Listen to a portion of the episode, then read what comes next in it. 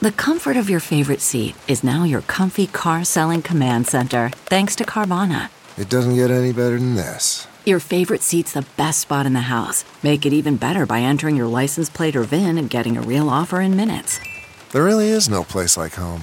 And speaking of home, Carvana will pick up your car from yours after you finalize your offer. Visit Carvana.com or download the app and sell your car from your comfy place.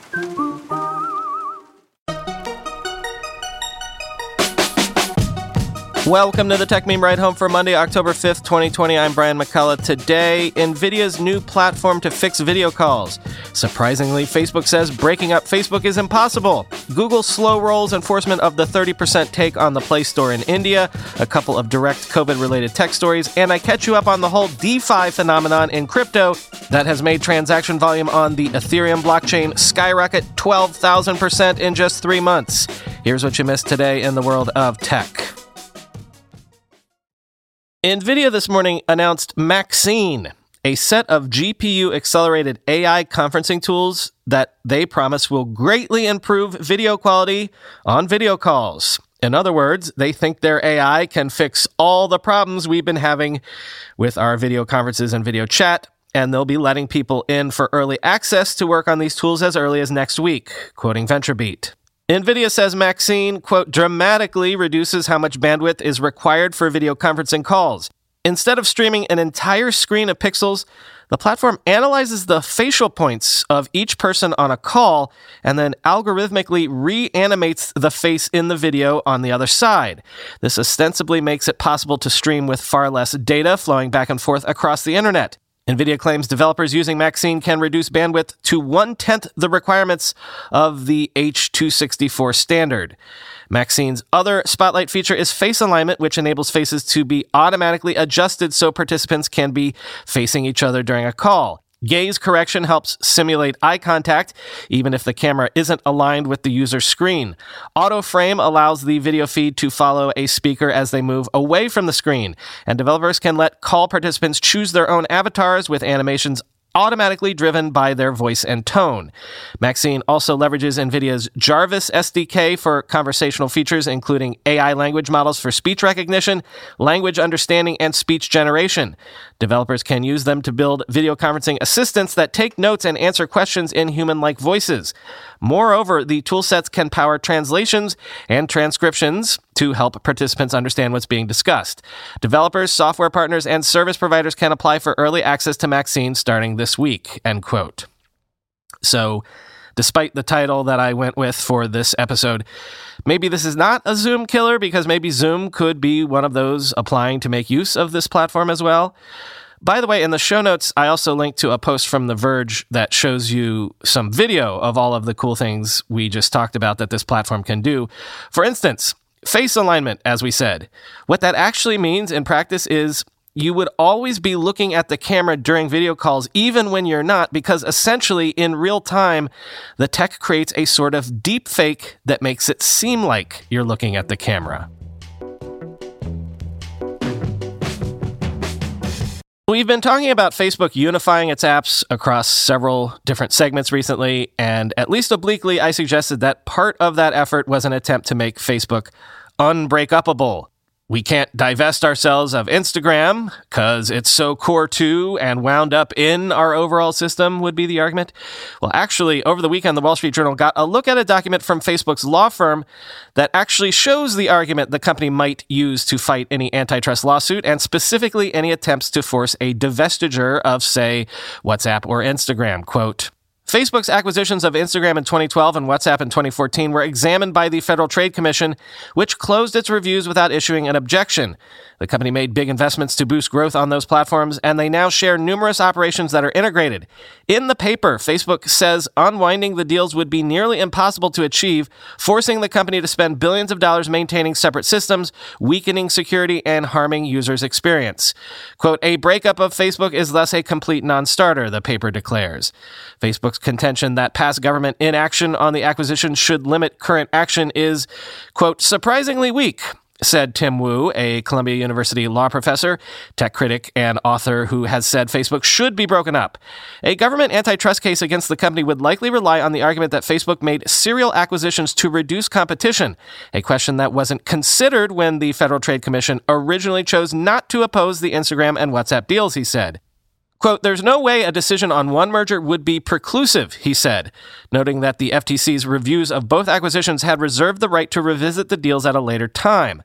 Facebook's claim regarding the difficulty of a potential breakup would also be unlikely to carry legal weight. Quote, there is no it's too hard defense, Mr. Wu said, end quote. Yeah, but they can try.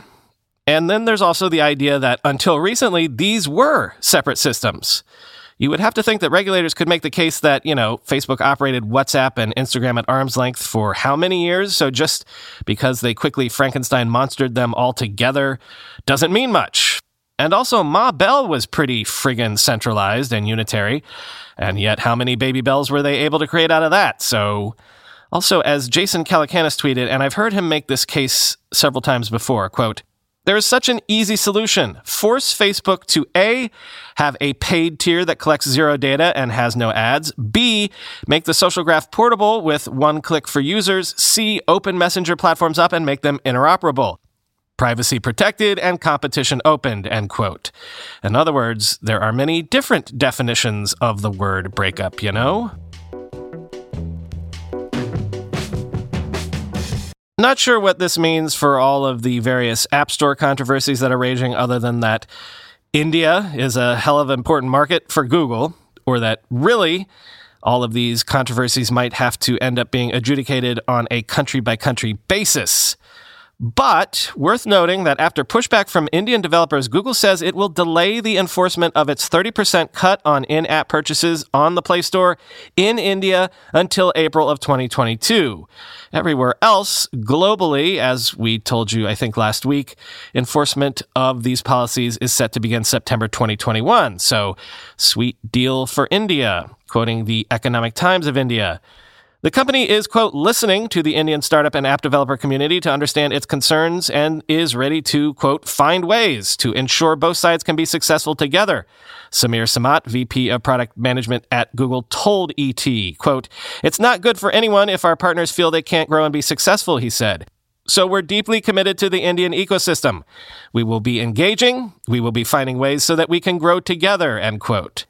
ET had reported earlier that more than 50 technology entrepreneurs were joining hands to petition the government for support to create an overarching Indian digital app ecosystem to counter what they view as the dominance of U.S. technology giants Google and Apple. The government has responded positively to the demand and has said it's open to launching an alternative. Following the concerns that have been raised, Google has decided to delay applying the fee, said Samat, who's based in the company's headquarters in Mountain View, California. This has been communicated to the developers privately, he said, end quote. And quoting from TechCrunch. Last week, Google said it would no longer allow any apps to circumvent its payment system within the Play Store. The move, pitched by Google as a clarification of its existing policy, would allow the company to ensure it gets as high as a 30% cut on in app purchases made through Android apps operating in a range of categories. Google's announcement today is a direct response to the loudest scrutiny it has received in a decade in India, its biggest market by users, but also a place where, compared to Western markets, it generates little revenue. More than 150 startups in India last week formed an informal coalition to fight the company's stronghold on the Indian app ecosystem. Google commands 99% of the smartphone market in India, according to research firm Counterpoint. Among the startups that have expressed concerns over Google's new policy are Paytm, India's most valuable startup, payments processor Razorpay, fantasy sports firm Dream11, social network ShareChat, and business e-commerce India Mart. More than 50 Indian executives relayed these concerns to India's Ministry of Electronics and Information Technology over a video call on Saturday, according to three people who attended the call, end quote.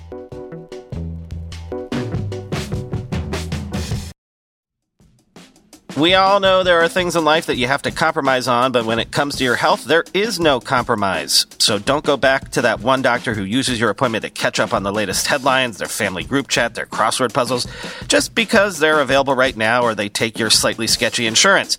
Instead, check out ZocDoc, the place where you can find and book doctors who will make you feel comfortable, listen to you, and prioritize your health. And you can search by location, availability, and insurance, so literally no compromises here because with ZocDoc, you've got more options than you know. ZocDoc is a free app and website where you can search and compare highly rated in network doctors near you and instantly book appointments with them online. Once you find the doc you want, you can book them immediately, no more waiting awkwardly on hold with a receptionist. And these docs all have verified reviews from actual real patients. We're talking about booking appointments with tens of thousands of top rated, patient reviewed, credible doctors and specialists. I have personally used ZocDoc to find a podiatrist when I needed one for the first time ever in my life. Go to ZocDoc.com slash slash techmeme and download the ZocDoc app for free. Then find and book a top rated doctor today. That's Z-O-C-D-O-C dot com slash techmeme. ZocDoc.com slash techmeme. With everybody fighting for attention, how can your business stand out and connect with customers? Easy. Get Constant Contact. Constant Contact's award winning marketing platform has helped millions of small businesses stand out, stay top of mind, and see big results fast. Constant Contact makes it easy to promote your business with powerful tools like email and SMS marketing, social media posting, and even events management. With Constant Contact, you'll reach new audiences, grow your customer list, and communicate more effectively to sell more, raise more, and fast track growth. Don't know much about marketing? No sweat. Constant Contact's writing assistance tools and automation features features help you say the right thing at the right time, every time. Plus, you can send with confidence knowing your emails are actually reaching your customers thanks to Constant Contact's best in class 97% deliverability rate. I use this and you should too. Tackle any challenge with Constant Contact's expert live customer support. Plus, everything's backed by their 30 day money back guarantee, so get going and start growing your business today with a free trial at constantcontact.com. Just go to constantcontact.com right now. Constant Contact, helping the small stand tall. ConstantContact.com. This segment is an example of a story that I haven't been covering yet, but I figure I need to catch you up on at this point. Here's the headline. According to DappRadar, Ethereum's transaction volume skyrocketed to $119.5 billion in Q3 2020, growing nearly 12,000% just from Q2. Notice that we're talking about transaction volume here, not price. People are actually using Ethereum more. 12,000% more. Why? Well, that's what I need to catch you up on. It's all because of a boom in something called DeFi apps, quoting Decrypt. Per the report, Ethereum's transaction volume amounted to only $10.2 billion just a few months ago in Q2 2020. Such a sharp increase became possible mostly thanks to the ongoing decentralized finance or DeFi craze that keeps attracting yield farmers. Among the 13 blockchains listed on DappRadar, Ethereum accounted for 96% of the total transaction volume, retaining its mantle as the biggest network by far. At the same time, the DeFi ecosystem was responsible for 99% of those figures. We spot that the DeFi ecosystem is not only the number one category, but also holds 99% of the value within the Ethereum blockchain in Q3 2020, DappRadar noted, end quote. So, yes, DeFi has been all the rage in crypto circles over the summer. So, what is it? Quoting Coindesk. DeFi draws inspiration from blockchain, the technology behind the digital currency Bitcoin, which allows several entities to hold a copy of a history of transactions, meaning it isn't controlled by a single central source. That's important because centralized systems and human gatekeepers can limit the speed and sophistication of transactions while offering users less direct control over their money. DeFi is distinct because it expands the use of blockchain from simple value transfers to more complex financial use cases. Bitcoin and many other digital native assets stand out from legacy digital payments methods, such as those run by Visa and PayPal, in that they remove all middlemen from transactions. When you pay with a credit card for coffee at a cafe, a financial institution sits between you and the business with control over the transaction, retaining the authority to stop or pause it and record it in its private ledger. With Bitcoin, these institutions are cut out of the picture. Direct purchases aren't the only type of transaction or contract overseen by big companies. Financial applications such as loans, insurance, crowdfunding, derivatives, betting, and more are also in their control. Cutting out middlemen from all kinds of transactions is one of the primary advantages of DeFi. Most applications that call themselves DeFi are built on top of Ethereum, the world's second largest cryptocurrency platform, which sets itself apart from the Bitcoin platform in that it's easier to use to build other types of decentralized applications beyond simple transactions. These more complex financial use cases were even highlighted by Ethereum creator Vitalik Buterin back in 2013 in the original Ethereum white paper. That's because of Ethereum's platform for smart contracts, which automatically execute transactions if certain conditions are met, offering much more flexibility. Ethereum programming languages such as Solidity are specifically designed for creating and deploying such smart contracts. For example, say a user wants his or her money to be sent to a friend next Tuesday, but only if the temperature climbs above 90 degrees Fahrenheit according to weather.com. Such rules can be written in a smart contract, end quote.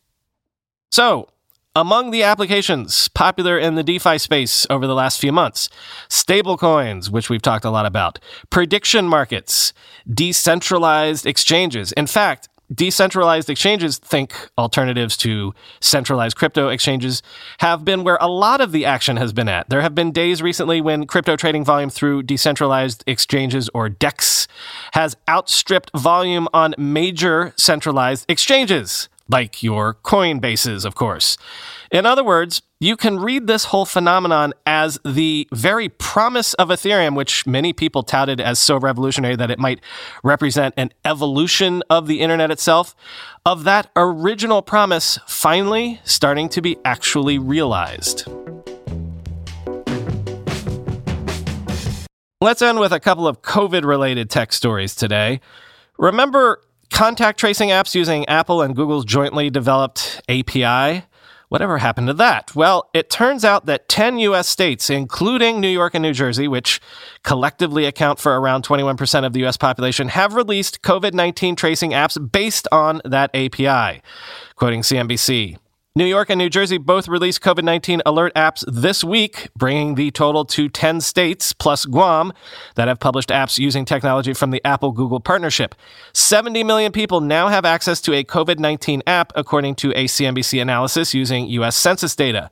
More are coming soon, too. Five other states plus Washington, D.C. have announced plans to use the Google Apple exposure notification system, and California and Arizona are currently testing apps in pilot programs. If the system works properly, the apps will provide push alerts to any user who came in close contact with another app user who tested positive for the coronavirus.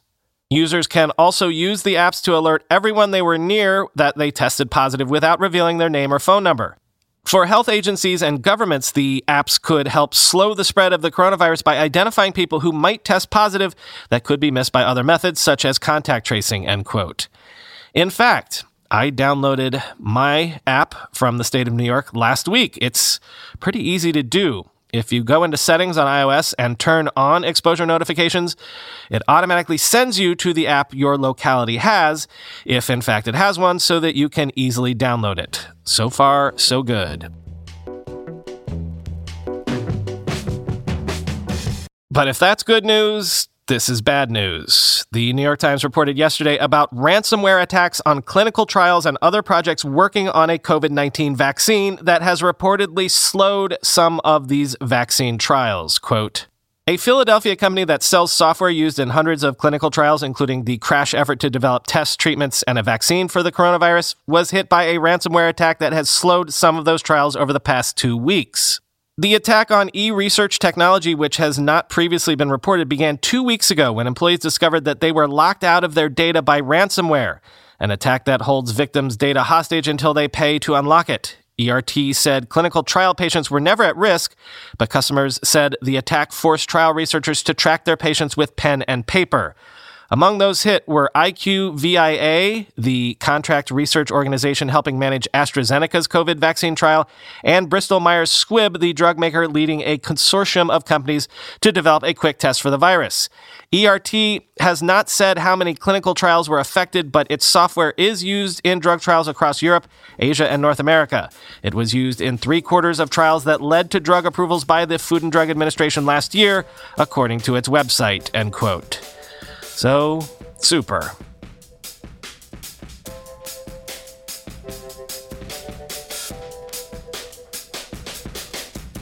So, yeah, in other COVID related news, my son's preschool adventure lasted two weeks and all of only four in person days because we got a call late last night that one of his classmates tested positive for COVID. Now, the kid in question was in cohort A, and my son is in cohort B, so they've never even met each other, never been in the same room at the same time, but, you know, would have been in the same room within 24 hours of each other. So the teachers that cover both cohorts are now quarantined. And yeah, Max isn't going to school again for at least two weeks, I guess. He did get tested for COVID last Thursday and he tested negative, so I guess we're going to try to get another test today or sometime this week to be on the safe side. But I don't know, man. It's just frustrating. You do all the things to be safe for all these months, and then you stick your neck out just a little bit, and you're still playing by all the rules, and yet it still feels like there's just this thin line between risk and safe. It's just, it's frustrating. That's what it feels like at the moment, at least. Anyway, thanks Brady Dale of Coindesk for helping me out with that Ethereum segment. Talk to y'all tomorrow.